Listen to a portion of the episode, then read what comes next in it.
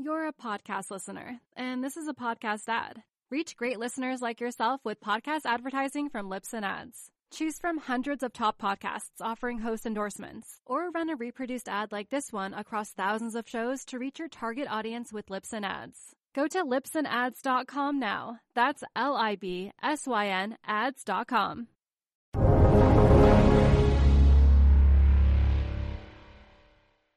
Welcome to Real Vision's daily briefing. We are coming to you live from London and the Cayman Islands.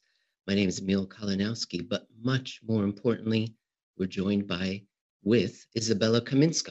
Isabella, in the summer of 2020, were you approached by a source who said, quote, we are sitting on the precipice of biological warfare and nobody in the media will cover the story. Yes, I was indeed. Now, stick with me, ladies and gentlemen. We're not going to be focusing on biological warfare, but we're going to be talking about information, how we consume it as investors, as well as how it's disseminated. And I can't think of a better person to talk to than Isabella. Now, Isabella, you pursued this story. Uh, you went back through, you found intrigue from the Cold War, biological research facilities from around the world, dual use technology. It was a great story, but I believe it was never published until very, very recently. Tell us a little bit about how people probably know you, what position you're in right now, and a little bit of the background of the story. So I'm formerly the editor of FT Alphaville at the Financial Times, and uh, I'm now heading up my own venture, the Blind Spot, um, the hyphen blindspot.com. So I've recently gone independent, and uh, and, and I guess um, Alphaville was the sort of place where we could experiment a lot with um, the type of reporting we did. And uh, it was for a long time, I would say, and I think I still maintain that it was the best place in journalism um, to work. And we really were able to push the envelope on all sorts of um, interesting ways of doing journalism.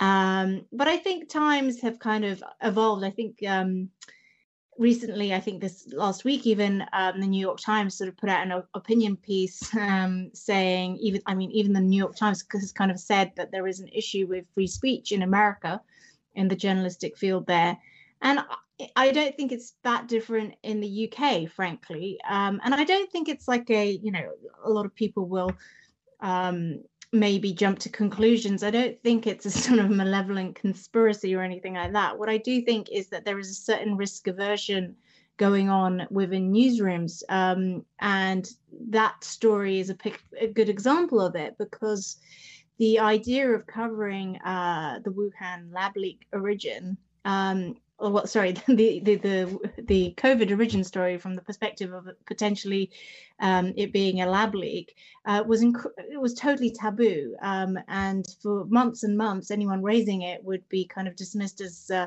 as a potential conspiracy theory uh, person.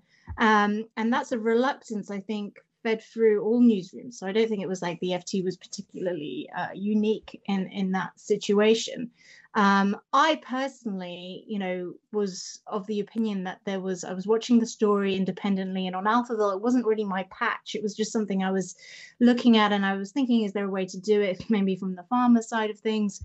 Um, and I um, increasingly kind of uh, realized that there was a lot of very very much public domain evidence and and um, you know relevant facts that were being overlooked uh, uh, by the broader media. Couldn't really understand why.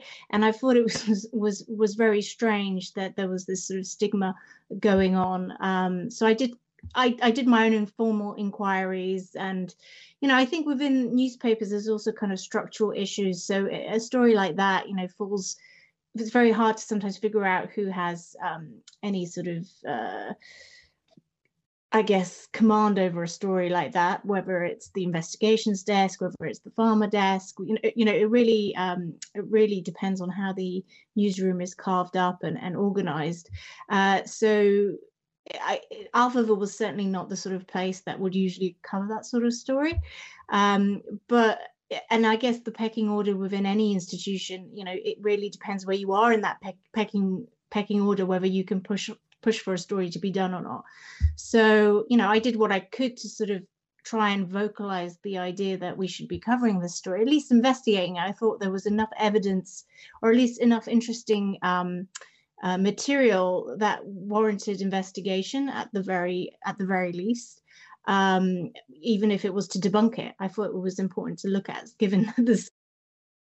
Sorry about my pinging. Um, and yeah, and I think there was a just, just just a general reluctance to look at it. Um, and then eventually, when the story broke back in May 2021, um, everyone suddenly then leaped on the story. But even then, there was a sort of reluctance to tie the background into the current situation or how it fitted into um, the broader picture of sort of biosecurity and the um, investments that have been made across the board. Um, it's a background story. There's been lots of books written about it. There's there's it's there's so much rich material, but of course we we all have a very um, limited sort of uh, memory uh, about certain things.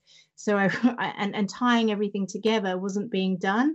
Um, and I thought it was a bit strange that that wasn't the case, which is why I kind of um, have finally kind of put everything together and I've, I've published it on, on my site, um, sort of a year's worth of research, including the background and including how we got to sort of the gain of normalization of gain of function research, the outsourcing to China, the risks, um, the sort of associated risks, and the and the and the norms that emerged in that space. So, if you're interested in reading that, please do uh, subscribe to the Blind Spot. Um, it has been a year's worth of work, and it is expertly sourced. And I have, you know, I have endeavoured to ensure it is um, as level-headed. It's, you know, incredibly I'm I'm I'm I'm going right. You know, I did try to go to the best sources, um, and hopefully it, is um, you know worth worth a read. it is worth a read, Isabella. I enjoyed it very much, and as you said, you started out by focusing on what might have happened out of Wuhan and the COVID pandemic, but the work you did was outstanding for just something that happened right now, setting the context for biological warfare labs, research labs, how can we tell the difference? So in the Ukraine, the news came out from authorities on the Russian side and then on the Western side, and from it's there's misinformation or disinformation. How can we how can we decipher which one is is the truth? What is the truth? We're not going to delve into those details, but your your piece helped me put everything in context and better appreciate the nuance and be a little bit even more askance whenever I hear or see a, a quick hit piece by a fact checker. Your piece required a lot of research just to put the, put it all into context. Uh, if you have anything to say about that, let me know. Otherwise, we can move on to more financial media topics. Let's let's move on. But I'm I'm glad you enjoyed it, and I'm glad that you know I think that that context is out there because I think it's important. And I, all, all I will say is that I think the key thing about that story is is ambiguity, and ambiguity continues to kind of dominate the field of the biological warfare, which is unlike any other um, sort of mass weapons, you know, uh, scenario, uh, mass weapons of destruction scenario, whether it's nuclear or chemical um, warfare, much it's much easier to sort of have proof of um, uh, sort of ma- malevolent intent in those other fields. Biological warfare is far more nuanced, and there's so much more ambiguity. And I think that is my key takeaway. And I don't draw any conclusions. I just think it's important to have all the facts so that you don't rush to conclusions. We're going to take a quick break and be right back with more of the day's top analysis on the Real Vision Daily Briefing. You're a podcast listener, and this is a podcast ad. Reach great listeners like yourself with podcast advertising from Libsyn Ads. Choose from hundreds of top podcasts offering host endorsements, or run a reproduced ad like this one across thousands of shows to reach your target audience with Libsyn Ads. Go to libsynads.com now. That's L I B S Y N ads.com you have taken a step outside of the mainstream media. You're not the only one. I have noticed that lots of individuals from the mainstream media are leaving. I can think of some of them off the top of my head, but because we're live, I'm going to blank on many other names. But Bari Weiss, Kari Lake, and I've already blanked. I'm already panicking.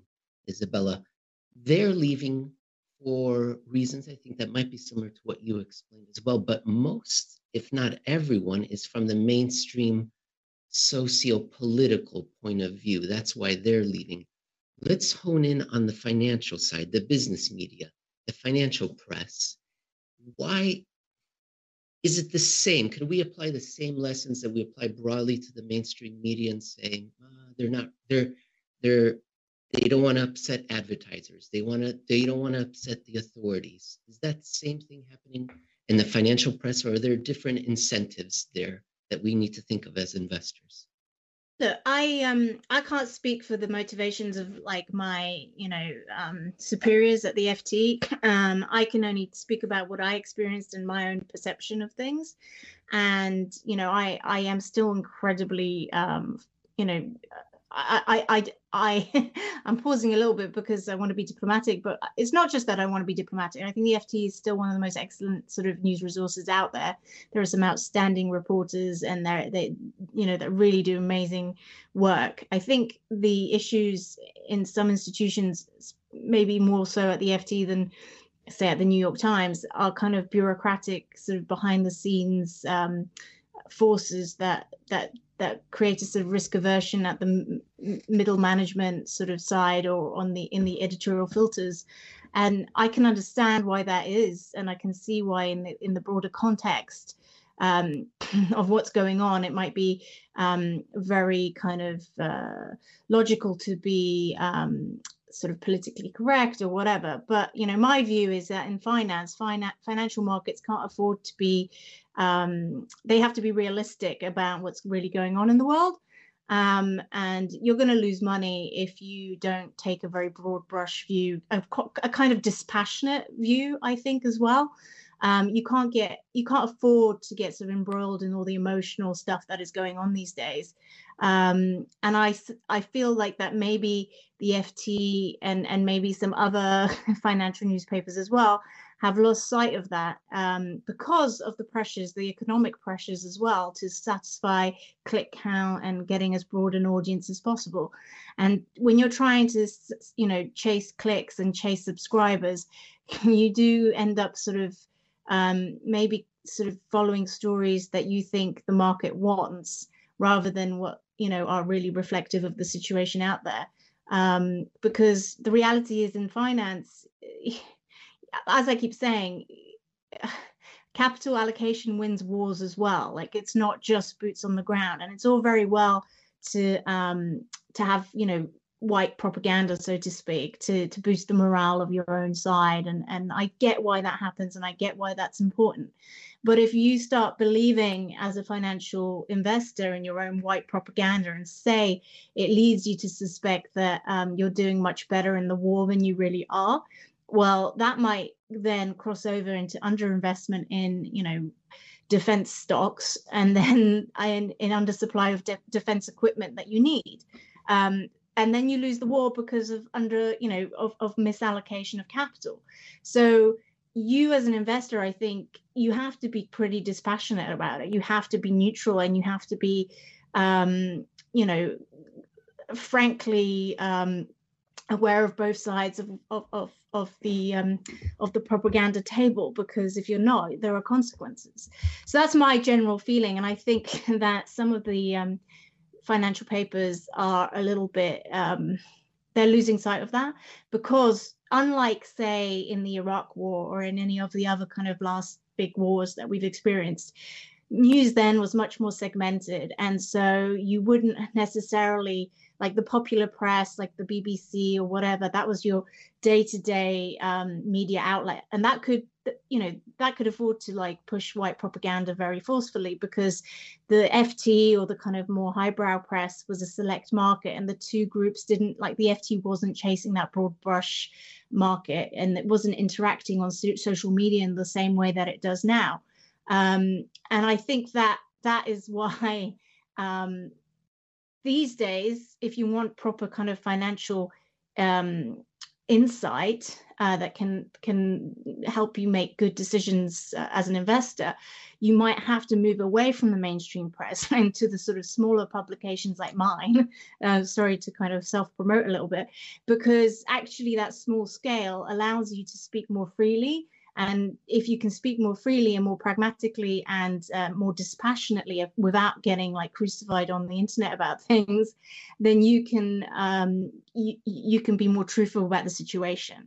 Um, so your low profile actually in some ways helps. Um, obviously, if you become Joe Rogan, then that that that kind of there's a diminishing uh, return on that front. But but in that sweet spot when you're you're, you're providing actionable intelligence but you're not like getting the kind of heat from the crowd i think that's a really um, interesting and valuable uh, position to be be with in the financial kind of commentariat space. I feel like we're going back in time to the london coffee shop of yester century and the pamphlets. Okay we're going to do exact we're going to do exactly what you just said isabella now, for the audience, ladies and gentlemen, we're going to answer some of your questions later. We're also going to show a video from Real Vision. But right now, we're just going to take a little trip through the mainstream headlines. And Isabella, you said we need to know as investors what's really going on in the world. Maybe this is what's really going on in the world. You let me know which articles, which thoughts you want to comment on, or let us know if something's not being covered that you think should be coming to our attention. So right now, I've, I pulled it open. Bloomberg, here's just a couple of headlines. You jump in anytime. Powell says Fed is ready to raise rates faster if needed. Uh, Apple suffers widespread outage, hitting iCloud, Music, Maps. Nike heads for biggest quarterly drop since 2008. The Financial Times, Powell says Fed prepared to move more aggressively to tighten policy. Uh, Bloomberg also, oil surges with growing supply fears as EU considers a Russian ban. Uh, let's see, Wall Street Journal, Fed will consider more aggressive rate increases.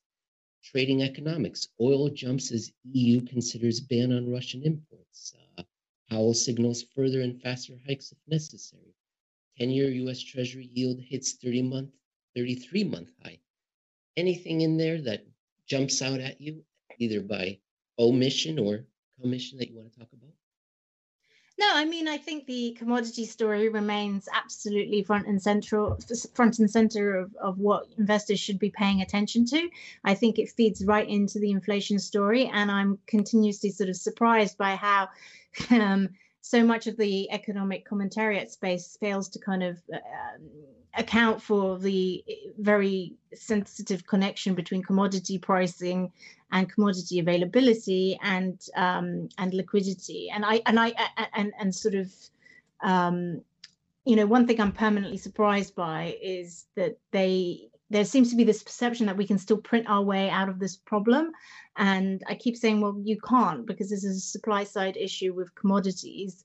And if there's a shortage, there's a shortage. There's just nothing that you can print, you know, you can print money till the cows come home, but it's not going to help you acquire those commodities because all all things being relative, everything will reprice. Um, the shortages are what, what is driving this issue, and that's very similar to um, the situation, say in in in other sort of hyperinflationary um, scenarios. I thought.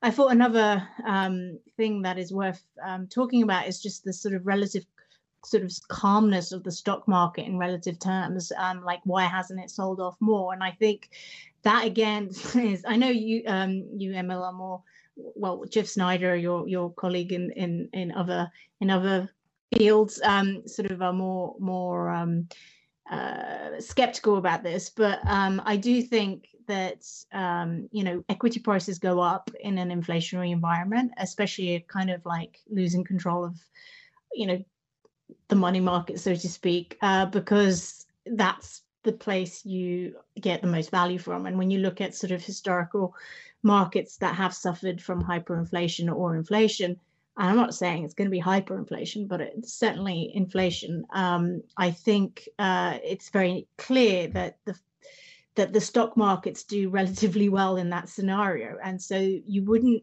expect stock markets to go down. I actually think quite the opposite. You will continue to see them go up in that in, in the current framework. And com- commodities, meanwhile, as they get sort of constrained on the financing side, um, we will see the opening up of you know massive arbitrages that can't be closed unless prices continue to escalate higher because um, you just won't to bring those commodities home you'll you will have to basically pay up through the nose in a sort of potential negative feedback loop that just returns um, just forces banks to raise interest rates on and on and on. And that is to me a a really vicious circle that um, we have to be very mindful of. Um, as for the um, EU or other major markets sort of putting out a ban on on Russian commodities or oil. Um, again, I think I think we need to really consider the idea of mutual assured economic destruction. Um, I'm not at all convinced. I mean, and I find it very strange that even talking about this is sometimes perceived to be treacherous, but um, I genuinely am not convinced that we, the West, can withstand the uh, the kind of consequences of what we are enforcing on Russia. And I don't think we in the West um, have the same sort of capacity to withstand the shocks that, say, the Russians do. Um, not least because they have been through a massive, you know, um, financial crisis a couple of times in recent, you know, memory. Um, so the average sort of person of my age in Russia will have some muscle memory of of what happens in a total financial collapse. Um, that means they're probably more resilient to it. They're probably um, more likely to have a contingency.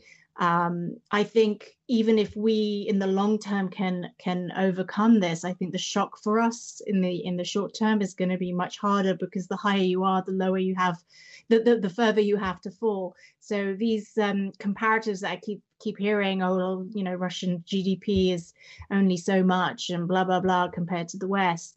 That might be true, but I also think that um, the shock that is being induced on the commodity sides is completely underappreciated because commodities commodities are a form of like I, I compare it to like the oxygen that um, is needed to to power your circulation and, and and keep you alive. It doesn't take a lot of oxygen to to, to basically eh, kill you if, if you're deprived of it. And that and that is similar with commodities and the overall kind of circulation of economic finance and, and liquidity. That the, the liquidity the finance is irrelevant like you just constrain commodities a little bit and it can send a shock through the entire system that that impacts the whole economy. And in that context um, i think having a smaller gdp in some ways makes you more resilient um, than if you have a big gdp so those are my my sort of uh, very knee-jerk uh, thoughts on, on, on those headlines.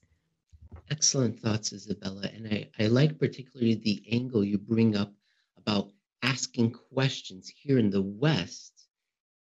And, and then the feedback from some people in the media is that it's treacherous, that maybe you're a, a Putin apologist or that you're on the KGB payroll. I know I, I was accused of that, to which I responded, I haven't been paid by the KGB for years. My little joke. Uh, yeah, yeah. No, I, let, I, think. Let me let me interrupt just a moment, and there, but it doesn't it doesn't just apply to the West and the media. You might also the leaders of these countries may also be facing the same thing. And I bring this up, I know, because we have a video available that we're going to play for the audience right now.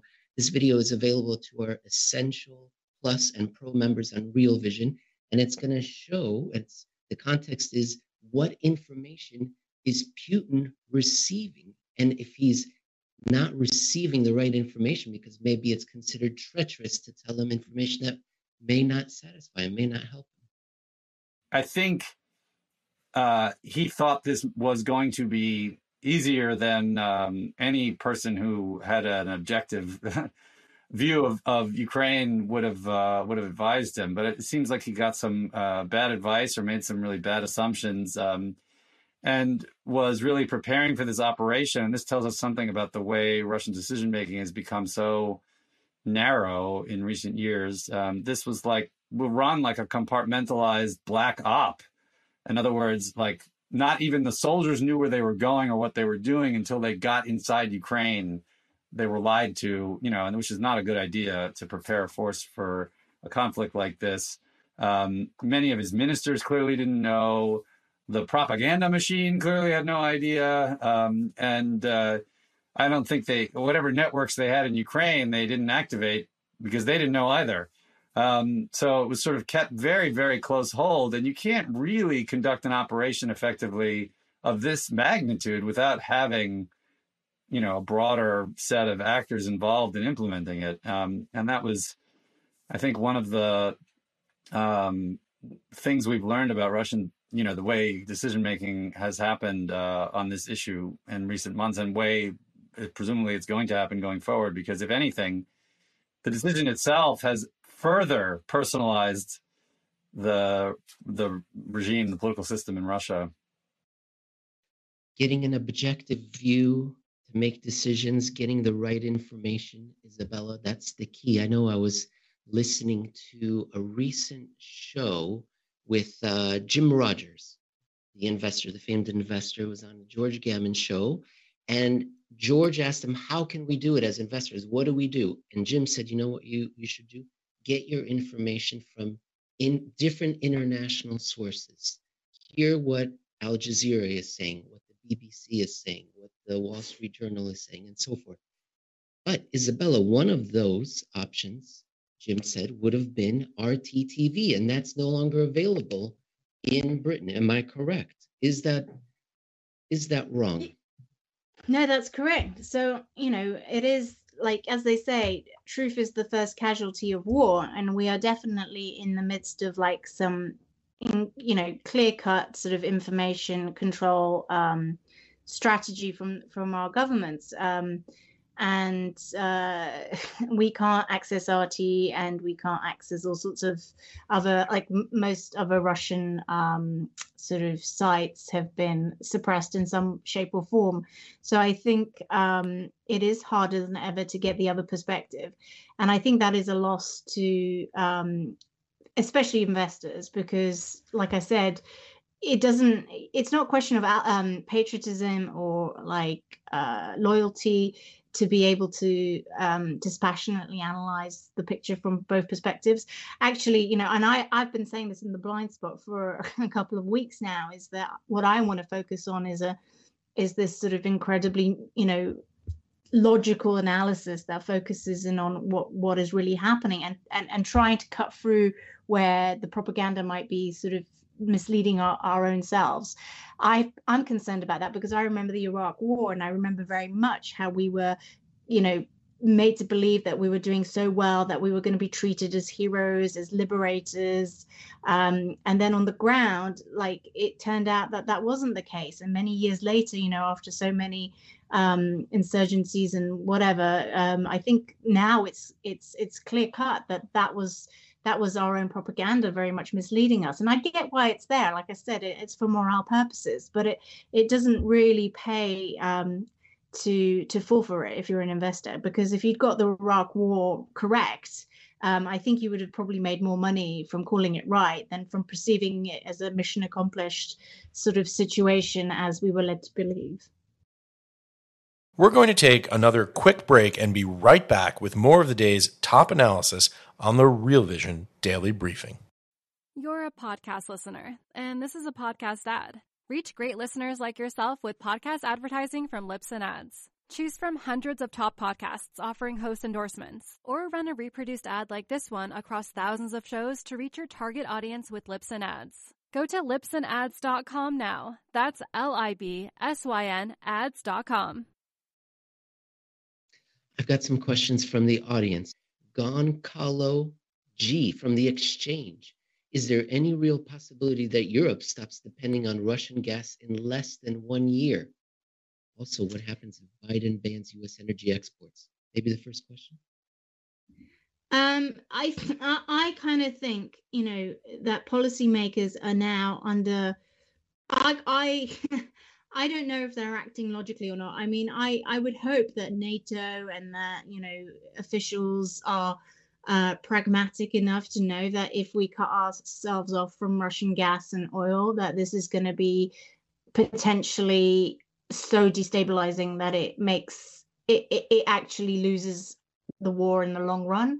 Um, I would I would hope that that's the case, but I have a feeling that politicians are currently more led by opinion polls and and, and pandering to the crowd and sort of the jingoistic mood than they are to practical reality. And in fact, generally, I'm very scared about knee jerk reactions um, that escalate things rather than de escalate them. At the end of the day, my view, you know, my concern is for. Um, for the for, for the lives of Ukrainians, for for the lives of Russians, for the lives of everybody. I I personally I mean, that might be a very hippie, you know, overly liberal thing to do. Um, and and ironically, like I think it's the liberals that are very much uh, opposed to my stance. Um, but I, um, you know, I I think every life matters, and and I I I would rather if we didn't you know, if you recall, just two years ago, we were making huge sacrifices to, lo- to, to make sure no lives were lost in the pandemic. Um, massive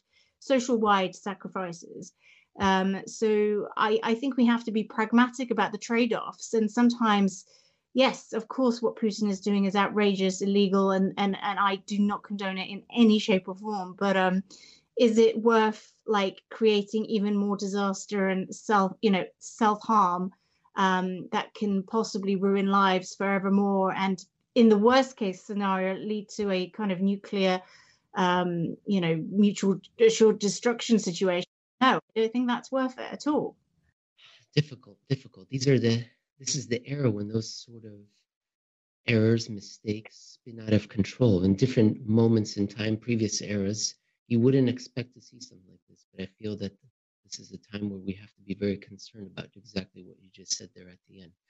Another question here from Valban Kapaza on YouTube how much political pressure is there on mainstream media to show or not to show certain aspects? Um, I mean, obviously, I'm not in the mainstream media right now, but I can recall, like, you know, uh, how it was in terms of other wars. I mean, I think one of the most important things is like the fact is that there have been wars. There are so many wars. There is so so much loss of life in the world, um, and I, I do think, you know, obviously this this particular war has far more um, relevance to European markets, to European uh, Europeans in general, and to to the world because of um, the potential kind of nuclear escalation involved. But um, I do I do think that it's it is just I don't want to say disproportional because I, I, I do think it's very important to cover this. Don't get me wrong. Um, but I think it's it's we overlook maybe that from the perspective of say a lot of emerging market countries their priorities are very different and i think in those countries if you if you take the jim rogers approach and you read WION or um, i don't know al jazeera um, maybe not so much al jazeera but like certainly you know some of the african press this is not a priority for them. They have much greater issues at home and we um, we have to be cognizant of that. And um and you know i i understand why we're doing it but uh, whether whether whether western media has the um the capacity to set the global news agenda the way it used to that's the question we should be asking because if it doesn't then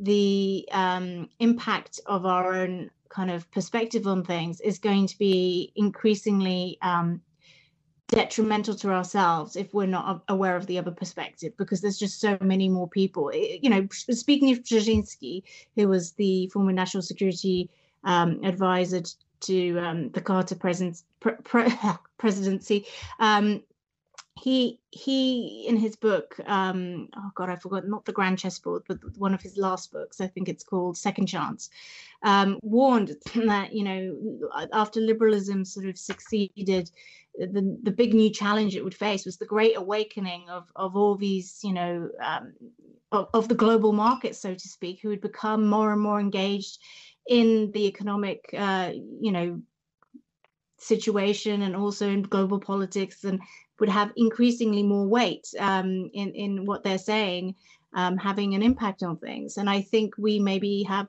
like strangely overlooked this um, because they have they are out there they're speaking and we're not listening so much to those other perspectives as as perhaps we should be. But um that's not to diminish the importance of this war. I think it's hugely important. I just think um you know the best thing is as ever to read around and and keep keep not necessarily open mind. You can, i have no problem with people having a loyalty and, and i ha- certainly am biased myself. So in terms of you know i'm i'm, I'm obviously polish. I'm i've i'm very much on the record as being anti-putin and and you know there's no doubt in my mind that there's a criminal element on an on an unforeseen level there.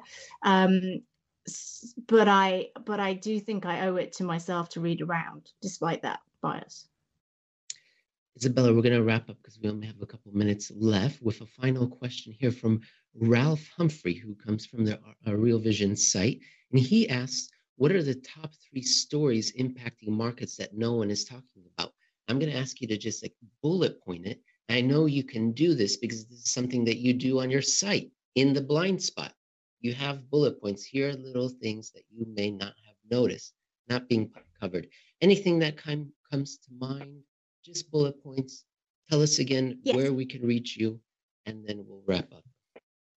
So the number one story that I think no one has really focused on, and I'm going to write about it this week in the blind spot, so keep an eye out for it, is the impact on the noble gas market, um, which is a fascinating market in and of itself, and it's highly dominant in uh, Ukraine and in Russia, and the supply consequences are just on another level. Um, the second one is in terms of what's happening in commodity financing and whether or not there's a potential negative feedback loop coming up um, uh, because of the way um, volatility is going to uh, feed into higher cost of doing business and therefore a um, inclination by banks to raise rates and therefore increase the cost of business and then raise rates and etc cetera, et cetera. Um, and I guess the third one may be something to do with the ongoing sort of idea that Ukraine is doing so well um, relative to the Russians. I think um, the we've got to be mindful of the fact that the Russian what, what we're being told about the Russian strategy is very much from our Western perspective, and I wouldn't be surprised at all if the Russians are more resilient than um, the current sort of commentariat is um, inclined to um, admit. Thank you very much for joining us, Isabella. Ladies and gentlemen, you can reach Isabella on her website at the-blindspot.com, as well as on Twitter. Isabella, I don't have it memorized. Where can they reach you on Twitter? I'm at Iza Kaminska, I Z A K A M I N S K A. Excellent. And ladies and gentlemen, if you enjoyed this, podcast presentation by me, well, you can catch more of my work with Jeff Snider, where we do an actual podcast as opposed to a presentation live. I'm on YouTube, and you can find me on Twitter as well, where I encourage you to send all your complaints about this episode to me at Emil Kalinowski. Thank you very much for watching the Real Vision Daily Briefing. And tomorrow, I hope you'll be back here because we have War and Pies will be with Vincent Deluard. Thank you very much, everyone. What's up, revolutionaries? Thanks for tuning in to the Real Vision Daily Briefing. For more content like this, head over to realvision.com and get unfiltered access to the very best, brightest, and biggest names in finance. You're a podcast listener, and this is a podcast ad. Reach great listeners like yourself with podcast advertising from Libsyn Ads. Choose from hundreds of top podcasts offering host endorsements, or run a reproduced ad like this one across thousands of shows to reach your target audience with Libsyn Ads. Go to libsynads.com now. That's L I B S Y N ads.com.